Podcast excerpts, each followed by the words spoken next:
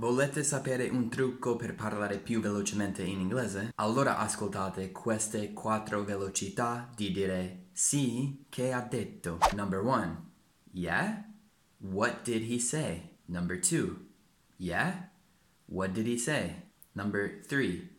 Yeah? What did he say? Number four. Yeah? Di say. Vi consiglio la 3 perché what did he si può dire what he.